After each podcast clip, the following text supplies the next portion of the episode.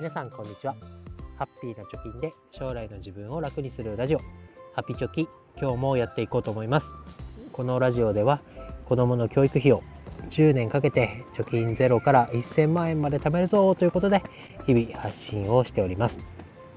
今日は11月に入りましたので10月までの資産がどれぐらいになったかということについて話していきたいと思います。全部話すと細かくてね、耳で聞くのはあ理解できないと思いますので、しにくいと思いますので、えー、大枠だけ、えー、話したいと思います。えー、まずはですね、えトータルの含み益について。え10月はですね、9月が一気にこう株価が下がったこともありまして、そこから回復したよということで、プラスの19万5千円、リターンでいうと106.3%ということになりました。え運用資産の合計としては329万円ということで、まあ、1000万円まで貯めるということで言ってますけど、えー、残り9年ぐらいで、えー、と3違う650万670万か670万円ということになりました。まあ、ペース的にはいいペースで来てるんじゃないかなと思いますけど、まあ、10年と言わずね、えー、5年でも6年でも7年でもできるだけ短く1000万円っていうのを、えー、クリアして、えー、そこから、えー、資産からお金をもらえるような、えー、フェーズに入っていけたらベストだなと思っております。で、えー、まあ、とにもかくにもね、自分でコントロールできるところっていうのは、えー、入金の部分と、あとはまあ銘柄、何を買うかっていう2つになります。入金の部分で言ったら、まあ、毎回言ってますけど、収入を増やす。あとは支出を減らす。で、えー、いいところ、いい銘柄に投資をするというだけですので、自分がね、コントロールできるところを、まあ、突き詰めて、えー、なんかね、株、上がれ上がれとね、市況ばかりいいようになるの望むだけではダメだと思いますので、やっぱり自分がね、コントロールできるところをしっかりとやっていく。ということは、まあ、引き続きやっていきたいなと思います。で、えー、まあ、トータルの含み益がとりあえず20万円ぐらいになったよということですけど、まあ、ざっくり言うと、海外の投資信託と ETF がとても良かったよということになります。で、その反面、うん、暗号通貨、えー、ビットコインとイーサリアムに関しては、まだね、冬の時代と言われてますけれども、えー、なかなか回復してこないよということです。ただしね、9月よりは割とビットコインが300万円台に乗ったり、イーサリアムを20万円の前半を値動きということで、まあ、なんとなく良くなっていくんじゃないかなと思いますけど、こちらに関しては、まあ、引き続きね、毎日積み立てというのをビットフライヤーでやってますから、そちらを継続していくということを続けていきたいと思います。で、えー、もう一個トピックとしては、ジュニア NISA です。えー、2023年12月31日までの制度になりまして、えー、残り1年とちょっとと、今年に限って言えば、あと今月と来月のみ今年の枠が1人当たり80万円投資ができる枠っていうのが使えるよというような状況になってきました。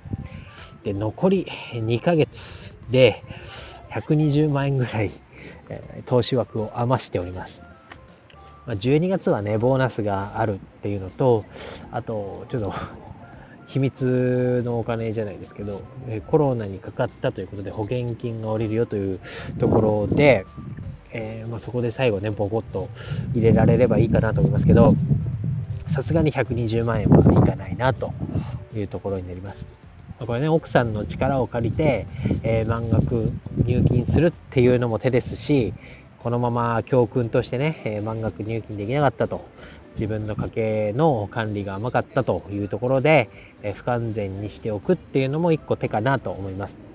まあ、これはね、ちょっと将来のことになりますから、奥さんに相談をして、まあ、どうしようかと いうところで、えー、話していきたいと思いますけど、まずは、まできる限り、えー、この目標までの距離、えー、年間1人80万円、2人いるので160万円っていう枠をね、自分の力で埋められるようにしていって、まあ、最後どうするかっていうのを話していきたいと思います。で、えまあ、その入金っていう部分もそうなんですけど改めて福利の力というか時間を味方につけるというところとあとは市場から退場しないっていうこの2つがいかに重要かっていうのをしみじみと感じました。で特にね、えー、長女の方のジュニア NISA は2年目なんですけど、えー、元本的には120万円入れてるのかな。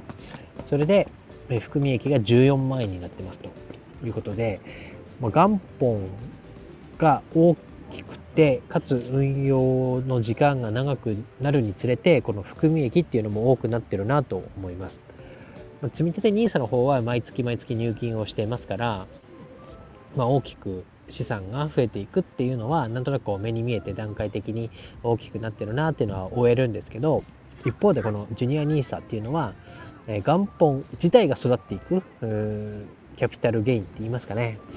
うん、追加をしていないのに含み益が増していくみたいなところが見えて面白いなと思います。まあ、逆に言うと、まあ、元本の大きさによって含み益っていう変動が大きくなる元本が大きければ大きいほどこの価格資産の変動幅も大きくなるということも言えますしあとはね長い時間投資をし続けるこの運用商品のまま置いておくっていうところで、お金が働いてくれるっていう感覚っていうのもなんとなくつかめてきたなと思います。これがね、えーと、資産が500万円超えてきたらもっと分かるよっていうふうに言ってる方がいっぱいいますし、やはりね、1000万とか2000万になってくると、その日々の変動幅も何十万増えたとか、30万増えたとか、40万減ったみたいな感じでちょっと落ち着かなくなるよっていうことも言われますよね。なので、まあ、そのね、域にね、達して、ちょっと楽しみたいなっていう気持ちもありますから、まあ、日々のやっぱり入金、入金するための支出のコントロールっていうのをしっかりとしていきたいなと思います。まあ、最後になりますけど、やっぱ1000万円というところの目標を立てましたが、まずはね、500万円っていうところを目指して、えー、2年後か3年後か分かりませんけど、まあ、じっくりと腰を据えてやっていきたいなと思います。で、さらに、まあ、副業というところでブログから収益を狙ってますから、えー、そこが増えてくれば、